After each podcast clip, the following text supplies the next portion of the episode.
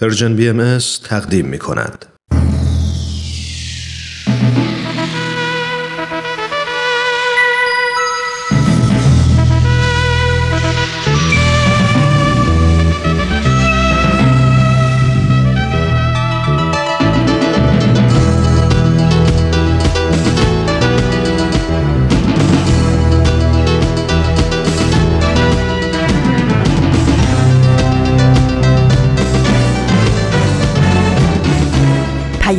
دوست.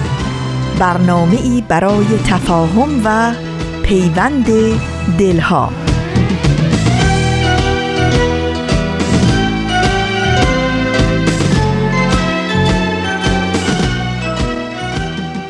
دوستان خوبم خانم ها و آقایون وقت شما به این قسمت دیگه از مجموعه سشنبه های نقره رادیو پیام دوسته که امروز 17 سپتامبر 2019 26 شهریور 1398 توسط من هومن عبدی و همکارانم در رادیو پیام دوست تقدیم شما میشه.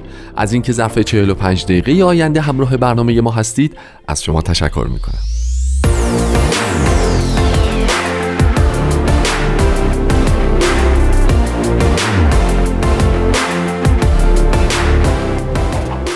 امیدوارم که هفته خوبی رو پشت سر گذاشته باشید و روزها و ساعت بهتری رو در پیش رو داشته باشید. ما در برنامه امروز عین هفته های گذشته میزبان دو قسمت دیگه از مجموعه رادمردان جاوید و سپر سخن خواهیم بود. امیدوارم که از شنیدن برنامه ما لذت ببرید و شنیدنش رو به بقیه دوستانتون هم یادآوری بکنید. فراموش نکنید که رادیو پیام دو صاحب اپ شده.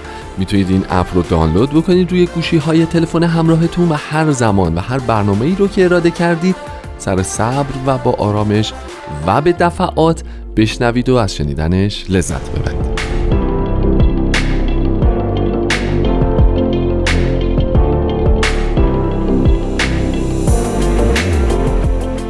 برنامه امروز رو می‌خوایم با یک قصه شروع بکنیم. خیلی وقت من تو این برنامه قصه نگفتم اگه دقت کرده باشین فکر کردم بد نیست که امروز که آخرین برنامه ما در فصل تابستونه یک قصه براتون تعریف کنم و با یک قصه برنامه رو آغاز بکنیم.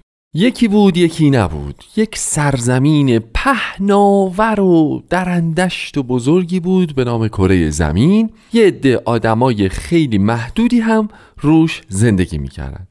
گذشت و گذشت جمعیتی زیاد شد و زیاد شد و زیاد شد. این آزار رسوندن ها هی بیشتر و بیشتر و بیشتر شد. کار به جایی رسید که قبایل گسترش پیدا کردن زیاد شد. فرهنگ ها زبان ها رسم و رسوم این گروه اون گروه بالا پایین ده بالا ده پایین جغرافیاهای مختلف و اینها. آقا اینا با هم درگیر می شدن همدیگر رو آزار می‌دادن نمی‌دونم. خلاصه اسباب مصیبت همدیگر رو فراهم می‌کردن. تا اینکه بالاخره خداوند تصمیم گرفت رهنمودهایی برای اینها بفرسته. ما می‌دونیم در طی تاریخ پیامبرانی اومدن و هدایاتی کردن ولی همه اینها میگن آقا شیرازه همه اون هدایت ها همون ده فرمانی بود که یه روزی حضرت موسی برای انسان ها آورد که بابا جان آدمای خوبی باشید آروم باشید زرتون به هم دیگه نرسه چشم پاک باشید دزدی نکنید دروغ نگید آزار و اذیت نکنید دیگران رو. به نیکی و خوبی و بهروزی و نیکروزی بپردازید و در کنار همدیگه زندگی سالم و سلامتی رو پیش بگیرید. از شما چه پنهون؟ انسان هرچی جلوتر رفت این درگیریاش بیشتر شد. قاره های جدید کش شد جمعیت زیاد شد کسب و کار رونق گرفت از قارها اومدن بیرون خونه ها شهرها روستاها کارخونه ها اینا شکل گرفت. و شکل آزاررسانی انسان ها انگار صورش متفاوت و متفاوت و متفاوت تر شد. آزارهای جدید زخمهای جدید نمی‌دونم مصیبتهای جدید. ولی خب اون طرف هم مهر و مهربانی نیکروزی و مهرورزی هم همچنان وجود داشت. کار به یه جایی رسید که توی یه مقطعی از تاریخ کلیسا قدرت گرفت. همه انتظار داشتن که کلیسا بیاد کمکی بکنه یه مقدار فضا بهتر بشه. نشد اونها به قدرت متصل شدن و می‌دونید همه اون ماجرایی که همه شما بهتر می‌دونید شکل گرفت و دنیا روز به روز سال به سال دهه به دهه قرن به قرن جای بدتری شد شد شد شد. تا رسیدیم به همین چند سال پیش خودمون تو قرن بیستم. جنگ جهانی اول شد جنگ جهانی دوم شد. آدما به این فکر افتادن بابا این وضع نمیشه. و دوباره اومدن رو آوردن به اینکه برگردن و یه قواعدی برای خودشون بذارن که دوباره بتونن زندگی خوبی رو در کنار هم تجربه بکنن. من پیشنهادم اینه که بریم یه قسمت دیگه از رادمردان جاوید رو به اتفاق بشنویم. برمیگردیم و این قضیه تاریخی رو با هم پیگیری می‌کنیم.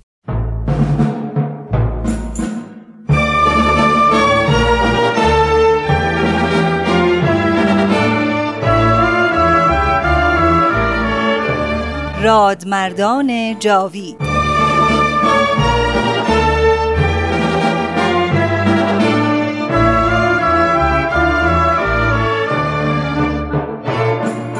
و اما در این ظهور ازهر و سلطنت عزما جمعی از علمای راشدین و فضلای کاملین و فقهای بالغین از کأس قرب و وسال مرزوق شدند. و به عنایت عزما فائز گشتند و از کون و امکان در سبیل جانان گذشتند. همه اینها محتدی و مقر و مزعن گشتند برای آن شمس ظهور به قسمی که اکثری از مال و ایال گذشتند.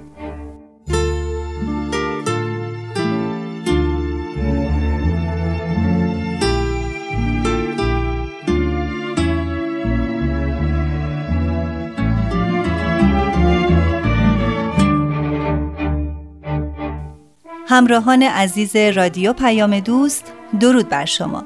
ترانه هستم. از اینکه یک بار دیگه شما رو در جمع شنوندگان برنامه رادمردان جاوید می‌بینم خیلی خوشحالم.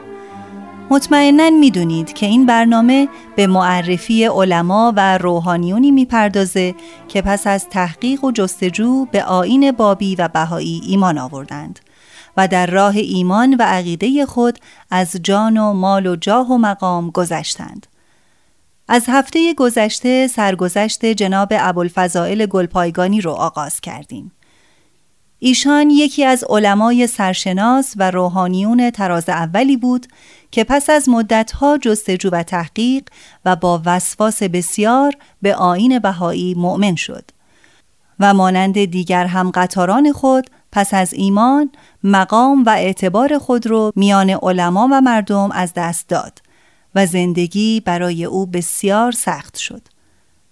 اما این همه سبب نشد تا از اعتقاد خود به آین جدید دست بکشد بلکه در این راه استقامتش بیشتر و عزمش راسختر شد در برنامه گذشته گفتیم که میرزا ابوالفضل گلپایگانی پس از مواجهه با سؤال یک نعلبند بی سواد بابی به کلی دگرگون شد و در پی تحقیق در آین جدید برآمد. او با سختگیری بسیار با مطلعین بهایی مباحثه می کرد و به سادگی دلایل و براهین رو نمیپذیرفت. دوستان برای شنیدن ادامه این سرگذشت جالب با ما همراه باشید.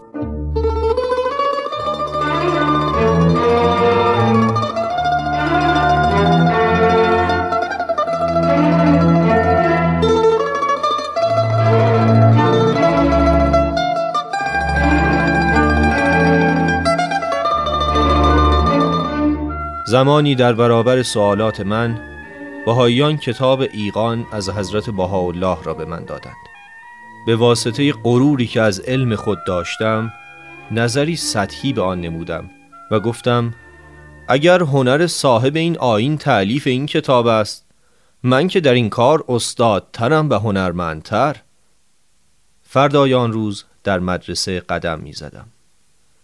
دیدم بانوی متشخص وارد شد و از طلاب مدرسه خواست که یکی از آنان نامه ای به یک عالی مقام بنویسد. طلاب همگی مرا معرفی کردند. به نزد میرزا ابوالفضل بروید. ایشان استاد ادب و انشا هستند. قبول کردم و قلم برگرفتم و بلافاصله اراده نگارش کردم. اما گویی توان نوشتن از من سلب شده بود. چند دقیقه به فکر خود فشار آوردم ولی چیزی به ذهنم نمی رسید بانو چند دقیقه منتظر شد. خنده کرد و گفت آخوند مثالی دارم. خوب گوش کن که بهتر از سیاه کردن پشت ناخن است. بفرمایید. می‌گویند زمانی واعظی به منبر رفت تا برای مردم موعظه نماید. اما وعظش را فراموش کرده بود. بعد از چند دقیقه که به حیرت و تفکر گذشت یکی از حضار از پای منبر گفت جناب آقا وعظ را فراموش کرده ای پایین آمدن از منبر را هم از یاد برده ای؟ حالا من به شما می‌گویم.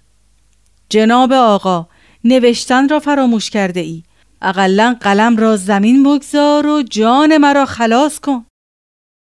آن بانوی متشخص این را گفت و از جا برخاست و بیرون رفت و ابوالفضائل را غرق در شرمساری به جای خیش گذاشت. ابوالفضائل فوراً به یاد سخنی که درباره ایقان به زبان آورده بود افتاد و با خود گفت این جزای آن غرور بود.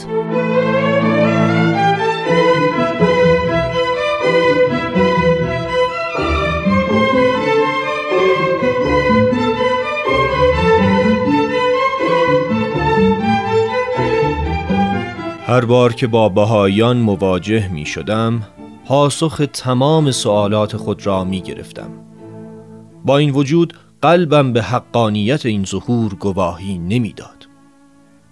یک شب که میرزا ابوالفضل در یکی از مجالس بحث و گفتگو با بهاییان شرکت کرده بود، یکی از معارف بهایی را ملاقات کرد. آقا محمد قائنی معروف به نبیل اکبر که قبلا شرح احوال ایشان را از همین برنامه شنیدید. نام او را شنیده بودم و می‌دانستم که او در جوانی به مقام اجتهاد رسیده بود اما به آین جدید مؤمن شده بود. با او به مباحثه مشغول شدیم. صبحگاه که به سوی منزل خود می رفتم در عجب بودم. زیرا احدی را نمی شناختم که قدرت مقابله و مباحثه با آن عالم جلیل داشته باشد. مناظرات و مباحثات میرزا ابوالفضل با بهاییان ادامه داشت تا آنکه روزی در کتابی از بهاییان به مطلبی برخوردم به این مضمون که صفات خداوند همگی به مظهر امر او یعنی پیامبر و رسول او برمیگردد. زیرا خداوند را نمی‌توان به هیچ صفتی توصیف کرد. آه دیدم که بهانه خوبی به دستم افتاده. با استناد به همین مطلب نزد بهاییان می روم و آنان را قانع می کنم که پیامبر شما باید از درون من خبر بدهد. زیرا اگر بهاءالله شما پیامبر خداست باید مظهر همه صفات خدا باشد. و چون یکی از صفات خداوند عالم و سر و الخفیات است یعنی به عالم اسرار احاطه دارد پیامبر هم باید این صفت را داشته باشد. خب البته حضرت بهاءالله هم مانند همه پیامبران پیشین مظهر همه صفات خداوند هستند. بسیار خوب. چون یکی از صفات خداوند عالم و سر و الخفیات است یعنی به عالم اسرار احاطه دارد پیامبر هم باید این صفت را داشته باشد. میرزا ابوالفضل چه می‌خواهید بگویید؟ من یک نامه می نویسم و در آن چند سوال می کنم و آن را به شما می سپارم. یک پاکت خالی هم خدمت پیامبر شما می فرستم و از ایشان درخواست می کنم تا پاسخ سوالاتی را که در نامه ای که نزد بهاییان گذاشتم بدهند. چون اگر ایشان عالم سر و خفا هستند باید به همه چیز و همه اسرار درونی انسانها آگاه باشند. باشد جناب میرسا. نامه را بنویس و به ما بده. ما هم نامه بدون سوال تو را به عکا میفرستیم تا پاسخ سوالاتی را که نزد ما داری بیابی. یا بها بیان مبارکت جای چون و چرا ندارد. ما کاره ای نیستیم. نامه را میفرستیم تو که حقی پاسخگوی او باش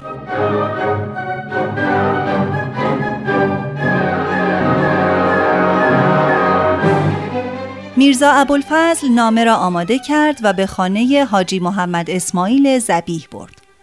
در آنجا شنید که از جانب حضرت بهاءالله الواح جدیدی به دست جناب زبیح رسیده. یکی لوح رئیس خطاب به سلطان عبدالعزیز پادشاه عثمانی و دیگری لوح فعاد که به نام شیخ کازم سمندر قزوینی نازل شده بود. در لوح رئیس حضرت بهاءالله خطاب به سلطان عبدالعزیز بیانات سریحی درباره آینده او ذکر فرموده بودند. اینکه چون به انظار و اختار ایشان توجه نکرده امپراتوری عثمانی آشفته خواهد شد در لوح فعاد هم اعلان فرمودند که به زودی آلی پاشا ازل خواهد شد و سلطان عبدالعزیز به عذاب الهی مبتلا خواهد شد و این به واسطه عدم پذیرش فرمان الهی است. وقتی حاجی محمد اسماعیل زبیح این دو لوح را برای من خواند فریادی از سرور کشیدم. چه شد جناب میرزا ابوالفضل؟ این همان حجت قاطعی است که به دنبال آن بودم اه جناب میرزا چرا نامه ها را پاره می کنید؟ من منتظر وقوع این پیش بینی هایی که جناب بها اظهار فرمودند میمانم اگر این وعده های غیر قابل باور واقع شود یعنی صدر اعظم عثمانی از شود و دوران امپراتوری سلطان عبدالعزیز به پایان رسد دیگر هیچ عذری برای من نمیماند. آنگاه من حقانیت این آین را آن خواهم کرد. مدتی گذشت. این قضیه فراموش شد. تا اینکه روزی میرزا ابوالفضل از مسجد شاه میگذشت. دو نفر از بهاییان سرشناس و عالم را دید که جایی ایستادند و صحبت می کنند. برای اینکه او را نبینند عبایش را بر سر کشید و گذشت. اما آنها او را دیدند و صدایش زدند مجبور شدم بیستم و با آنها صحبت کنم آقا همانطور که گفتید حجت بر شما تمام و برهان کامل شد یعنی چه؟ چه می‌گویید؟ نشنیده اید که دولت روس به عثمانی غلبه کرده؟ حتی بلغارستان و رومیلی را گرفته دیگر حالا به نزدیک استانبول رسیده خب این چه دخلی به ما دارد؟ به خاطر ندارید جناب میرزا شما خودتان به رأی خودتان قرار گذاشتید که هرگاه وعده های آن لوح رئیس واقع شد حقانیت امر حضرت بهاءالله را تصدیق نمایید.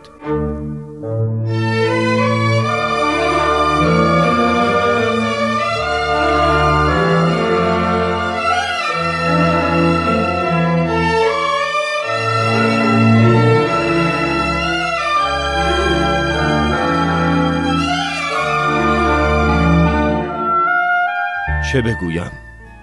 آخر در تصور هیچ کس نمی گنجید که سلطنت سلطان عبدالعزیز سقوط کند و ممالکش تحت تصرف دیگری درآید. از کجا می دانستم که چنین امر عظیمی را یک زندانی دو دربار ایران و عثمانی پیش بینی کند و واقع شود. اما او راست می گفت. من خود در حضور ادهی عهد کرده بودم و شرط گذاشته بودم و حال باید به عهد خود وفا می کردم. اما آنقدر از تصور پذیرش آینی جدید و ترک آین اجدادی مسترب و مندهش شدم که آنان را ترک کردم و راهی حجره خیش شدم. آن دو با دو نفر دیگر همراه شده و همگی به حجره من آمدند. و دوباره عهد مرا یادآوری کردند. اما من آنقدر از استراب خودم و اصرار آنها عصبانی بودم که به بهانه‌ای بیرون رفتم و دیگر باز نگشتم. بهاییان که دیدند میرزا ابوالفضل این گونه عهد خود را شکسته و چنین حجتی را نادیده گرفته و زیر بار قول خود نرفته تصمیم می‌گیرند او را رها کنند. و به حال خود گذارند. اما ظاهرا او که وجدانی پاک داشت خود را نبخشیده بود.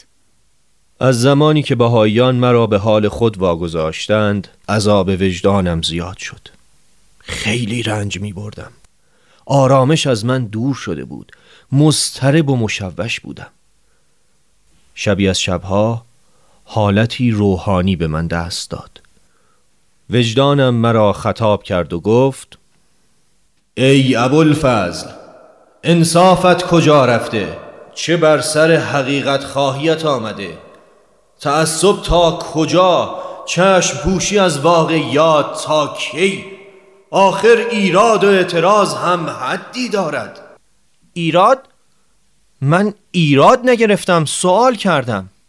مگر پاسخ هر سوالی داشتی نیافتی؟ مگر هر بار قانع نشدی؟ خب چرا؟ اما برای چنین ادعایی کافی نبود. مگر آن همه محبت ندیدی در برابر وسواس ها و بهانه هایت مگر خودت راه حل نیافتی برای جدا کردن ادعای حق از باطل؟ نگفتی نامه سفید میفرستی و از بهاءالله جواب می‌خواهی؟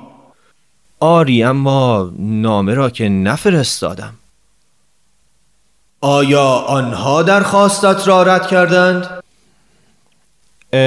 خیر به این هم قانع نشدی لوح رئیس را که خواندی نامه را پاره نکردی و شرط تازه نگذاشتی وقتی وعده آشفتگی در امپراتوری عثمانی محقق شد چه گفتی؟ حرف حق. گفتم که وعده ها شامل سه قسمت بودند. فعلا وعده اول یعنی اختشاش در مملکت واقع شده. وقتی خبر سقوط امپراتور را شنیدی چه گفتی؟ حرف حق. گفتم هنوز وعده مرگ او رخ نداده.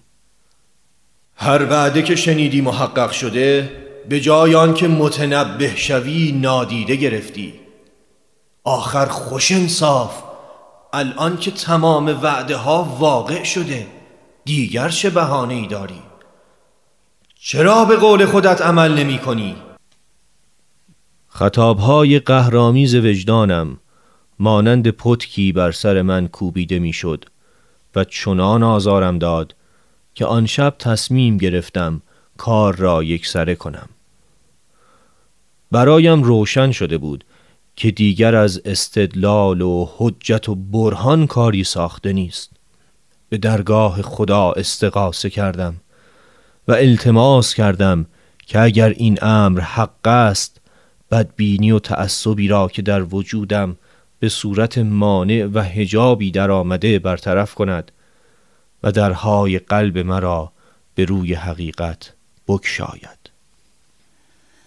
میرزا ابوالفضل پس از این دعا و نیایش خالصانه چشمش به کتاب اقدس مهمترین کتاب بهاییان افتاد.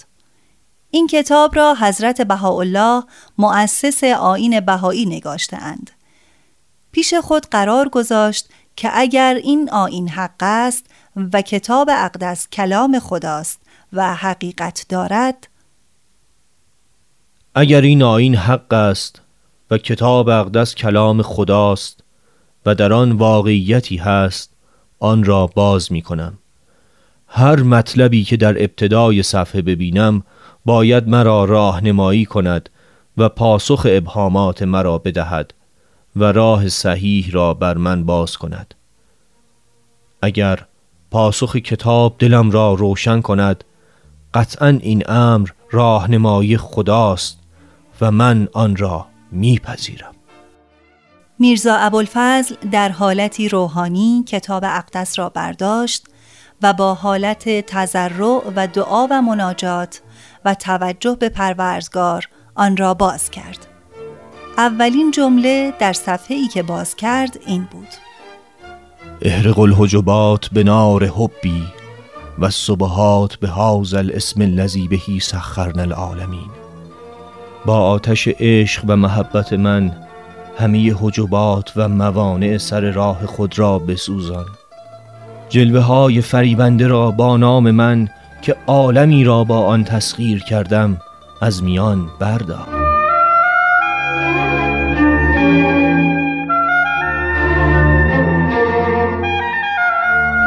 سرانجام آتش محبت به آین جدید در وجود میرزا ابوالفضل زبانه کشید. شک و تردید از وجودش رخت بربست و جای خود را به ایمان و ایقان داد. دیگر آدم قبلی نبودم. بی اختیار همان نیمه شب که هنوز از آن صبح نگفته بودند به در خانه بهاییان رفتم به خانه آشنایم عبدالکریم ماهود فروش که رسیدم در زدم و او را از خواب بیدار کردم او در آن تاریکی شب وحشت زده در را باز کرد بدون هیچ گفتگویی او را در آغوش گرفتم چه شده میرزا؟ اینجا چه می‌کنی؟ الحمدلله الذی هدانا لهذا و ما کنا لتهتدی لولا ان هدانا لله خدا را شکر که هر دوی ما به سوی این آین هدایت شدیم. خدا را شکر.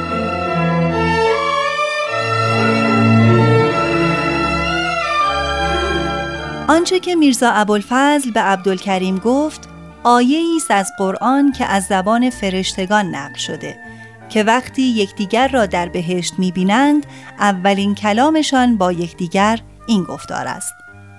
خلاصه آنکه از آن پس میرزا ابوالفضل تمام قوا و استعداد خود را صرف مطالعات عمیق و تحقیق و تجسس در معارف بهایی نمود. دیگر راهش معلوم و مشخص شد. تمام ساعات شب و روز خود را بیوقفه صرف بهره بردن از این علوم و دانش و حکمت و معرفت الهی کرد. پس از آن طی عریضه‌ای مراتب ایمان و ایقان خود را به حضور حضرت بهاءالله شارع دیانت بهایی اعلان نمود.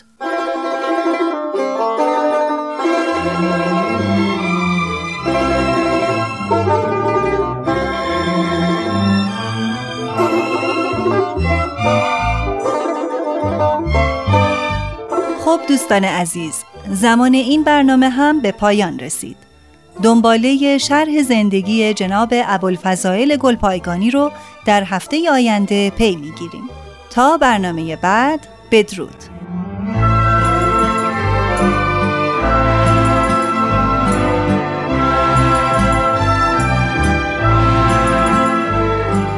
خب دوستان خسته نباشین. این قسمت دیگری از رادمردان جاوید بود که تقدیمتون شد. امیدوارم از شنیدنش لذت برده باشید. ماجرای تاریخ بشریت رو گفتم همه اینا رو گفتم که به اینجا رسید که ما یه چیزی به نام سازمان ملل متحد پیدا کردیم. یه چیزی پیدا کردیم بعد از جنگ جهانی دوم به نام اعلامیه جهانی حقوق بشر که دوباره همون ده تا اصل قدیمی رو اومد و دوباره بازگو کرد که بابا جان همه انسان ها در برابر قانون مساویان مهم نیست جنسشون رنگشون نژادشون فکرشون دینشون مذهبشون آینشون جغرافیاشون. چی هست و چی نیست مهم نیست. اینکه این روزها در دنیایی ما داریم زندگی می‌کنیم که آدمها به خاطر حفظ قدرتشون همدیگر رو بیرحمانه می‌کشن. اینکه در دنیایی زندگی می‌کنیم که آدمها برای حفظ منافع شخصی خودشون جنگ افزارهای شیمیایی علیه دیگران به کار می‌برن. اینکه در دنیایی زندگی می‌کنیم که برای حفظ منافع اقتصادیشون بخش بزرگی از جمعیت کره زمین رو در گرسنگی یا در تشنگی بحت نگه میدارن و اونها ناچارن در فقر مطلق زندگی بکنن. اینا همه سویه های بسیار ناخشنود کننده ای از زندگی ماست که امروزه متاسفانه در خیلی از مناطق جهان جریان داره. به صورت روزمره خیلی خیلی خیلی اتفاقات زیادی رو در دنیا شاهد هستیم که گاهی وقتا آدم فکر می‌کنه که شاید همون فامیل های قدیمی ما در روزهای اولیه خلقت جهان هم این کارها رو با هم نوعانشون با سایر انسان ها نمی‌کردن. چه بلاهایی که سر بچه های معصوم میاد تو این دور زمونه چه اتفاقاتی که برای کودکان کار پیش میاد چه وضعیتی در مورد زنان بدسرپرست ما داریم. اصلا دنیا مشهون از اتفاقات و خبرهای ناگوار شده و هرچی جلوتر میریم می‌بینیم که مجموعه این حوادث بیشتر و بیشتر و بیشتر میشه. اما باید توجهمون رو معطوف بکنیم به این نکته. خیلی مهم که بعد از پخش یه قسمت دیگه از فصل اول سپهر سخن باهاتون راجبش صحبت خواهم کرد.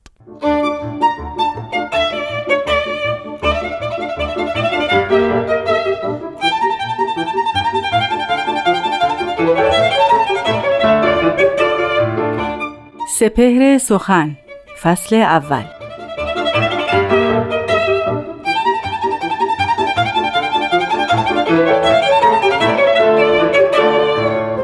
تا قهر را برهم زند آن لطف اندر لطف تو.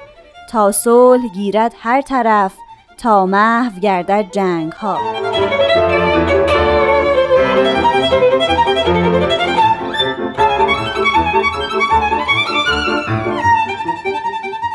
شنوندگان دوست داشتنی رادیو پیام دوست وقت شما به خیر.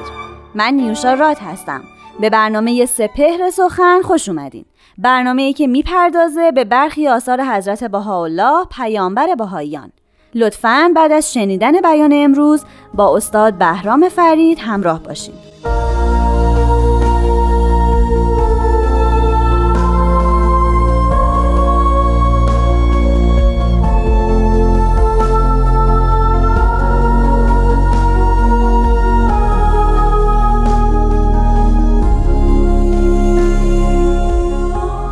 حضرت بهاءالله میفرمایند بگو ای عباد از برای امار عالم از عدم به عرصه وجود آمدید. فساد و جدال شن انسان نبوده و نیست. الیوم اگر نفسی سبب حزن نفسی شود من ای ملت کانه لدل مظلوم محبوب نبوده.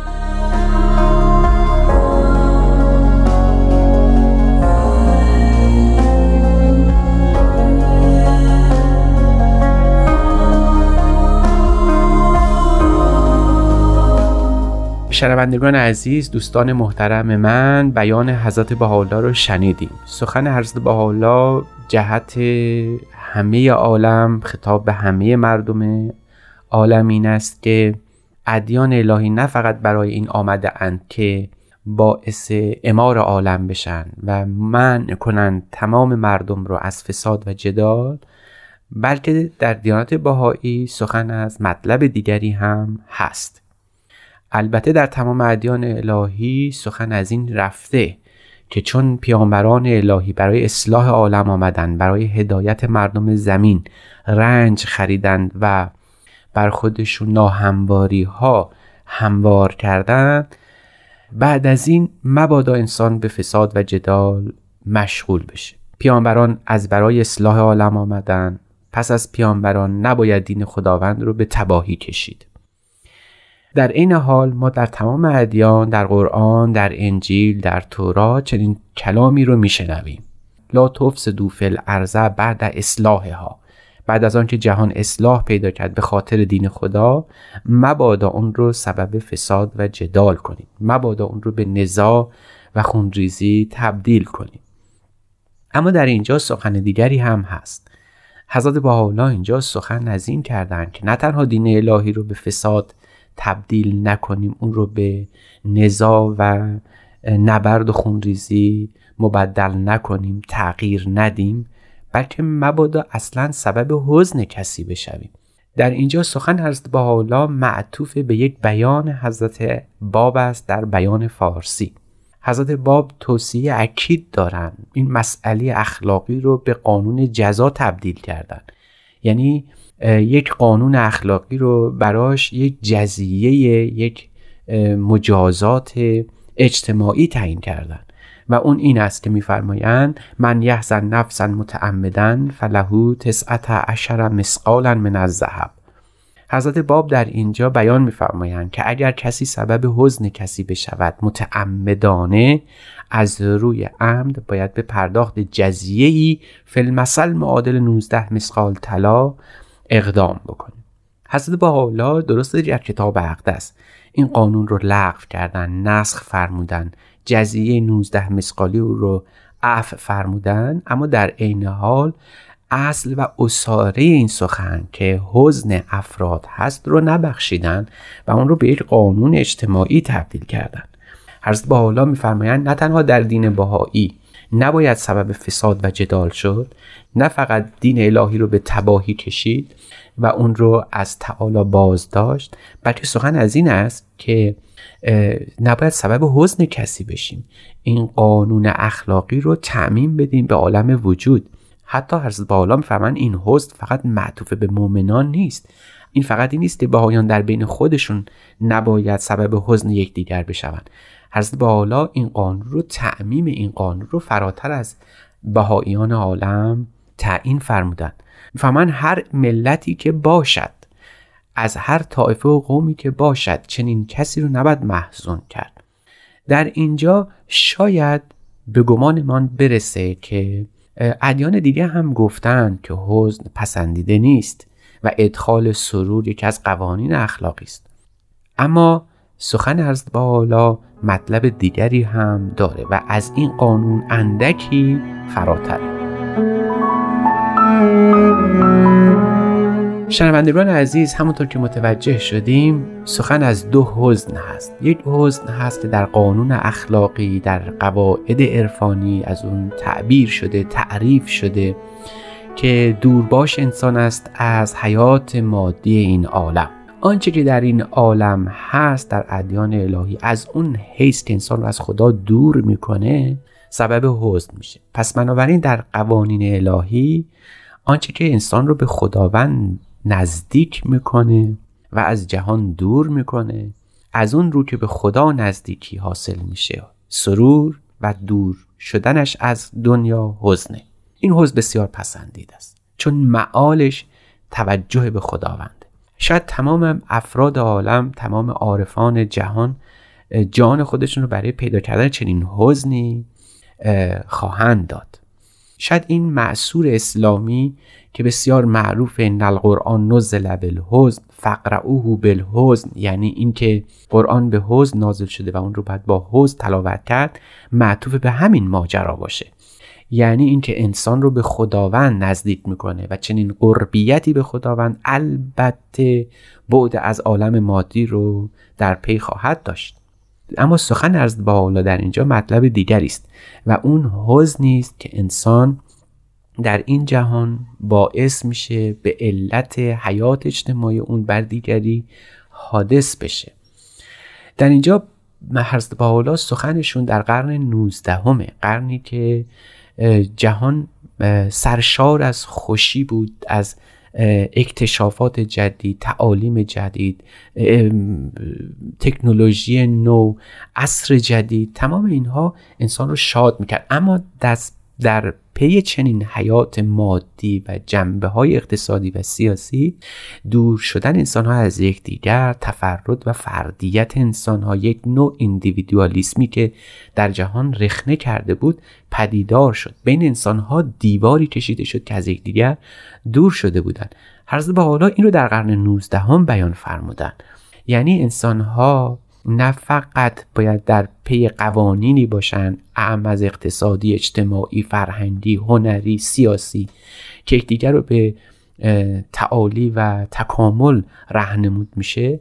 بعد در فکر این باشن که حتی این قوانین اجتماعی در پی تعالیم اخلاقی هم تدوین بشه. یعنی از یک فیلتر این قوانین رد بشه که سبب حزن کسی نشه. و چنین چیزی البته ادخال سرور رو در پی خواهد داشت. یعنی اینکه شادمانی بر تمام افراد حاکم باشه. می‌دانید که جهان ما هرچه رو به ترقی میره افسردگی در اون بیشتر میشه. فلاسفه قرن بیستم به این موضوع پی برده بودن. هوسرل هایدگر بعدها نویسندگانی مثل کافکا این مرض رو به خوبی تشخیص داده بودند که زندگی مادی انسان چنان به جهتی سوق داده شده که انسانها دائما از یکدیگر دورتر و چنین دور شدنی از هم سبب حزن و اندوه و غم و افسردگی اونها میشه. شاید در فکر این بودن که به نوعی انسان رو از این دور بکنن. اما فعل حقیقه اگر صد سال پیش به سخن حضرت حالا توجه می‌کردن این بود که حضرت حالا این قانون اخلاقی رو که سرورش الهی هست شادی الهی هست رو بعد در دل قوانین اقتصادی و اجتماعی انسان بگنجونه. حیات اقتصادی انسان هر چقدر هم عالی باشه اگر انسان رو از پدیده روحانی دور بکنه از حیات روحانیش من بکنه نه تنها شادی آفرین نیست و لذت و سعادت نیست بلکه یک نوعی فساد و تباهی هم هست. اینجاست که ما سخن عرض با در این بیان بهتر درک می‌کنیم. که نه تنها فساد و جدال ظاهرا به قوانین اقتصادی و اجتماعی و سیاسی ختم میشه اما در عین حال اخلاق انسانی باید طوری تعریف بشه که مبادا مبادا انسان ها این حیات روحانی رو از, از دست بدهن.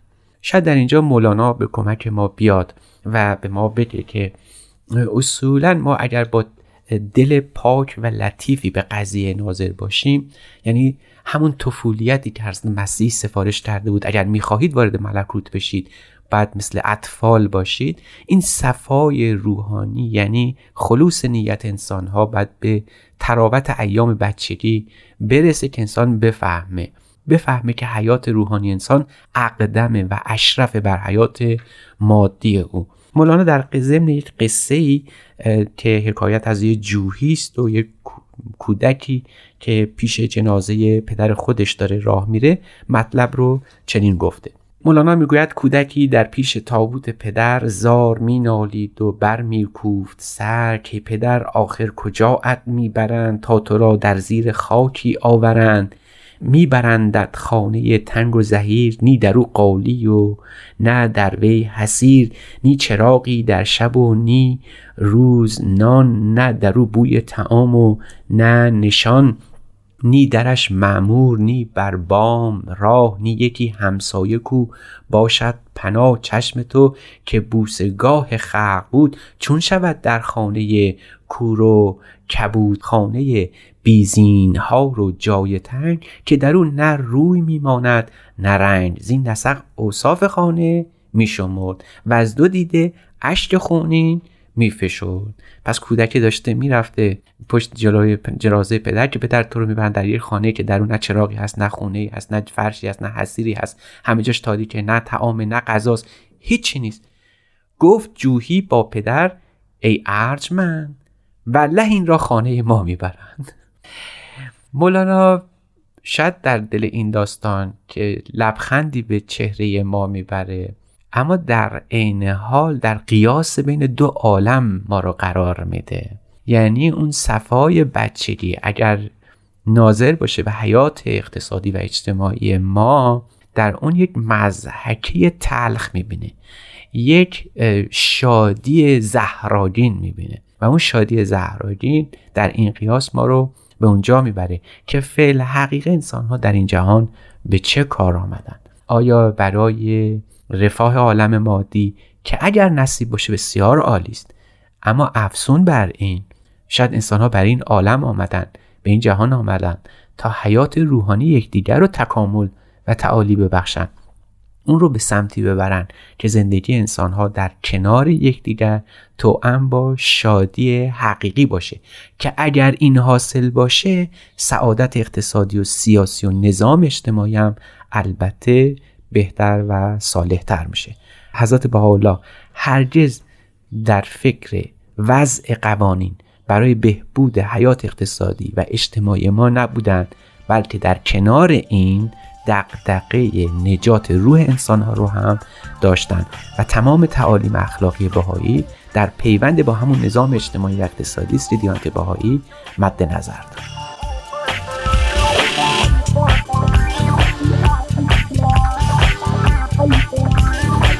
دوستان گرامی همونطور که می‌دونین این فصل اول برنامه سپهر سخنه. من نیوشا رات هستم و به اتفاق استاد بهرام فرید و تهیه کننده این برنامه پارسا فنایان روزگاری خوش براتون آرزو می‌کنم.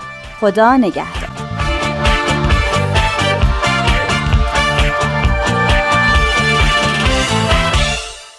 دوستان راجع به تیرگی های جهان امروز زیاد صحبت کردیم ولی می‌دونیم که این تیرگی ها خیلی دووم نداره و روزهای روشنایی در پیش روز. ولی برامون مهمه که بدونیم ما در چه روزهایی داریم زندگی می‌کنیم و در این روزهایی که اوج تاریکی به نظر می‌رسه چجوری داریم خودمون و محیط اطرافمون رو آماده می‌کنیم که به زودی از این تیرگی ها گذر بکنیم و به صبح سپید برسیم. اینکه اجازه بدیم این تیرگی های این روزها بر ما مسلط بشه و ما هم خوی و رفتاری که این روزها می‌بینیم در جامعه حاکمه رو بگیریم اشتباه محضه و باید حواسمون باشه که ما نباید سرمشقمون این رفتار ضد انسانی که الان می‌بینیم در جای جای جهان داره اتفاق میفته قرار بگیره. به امید تلیعه سپیده صبح که به نظر از امروز ما خیلی هم دور نیست. تا هفته آینده خدا نگهدار.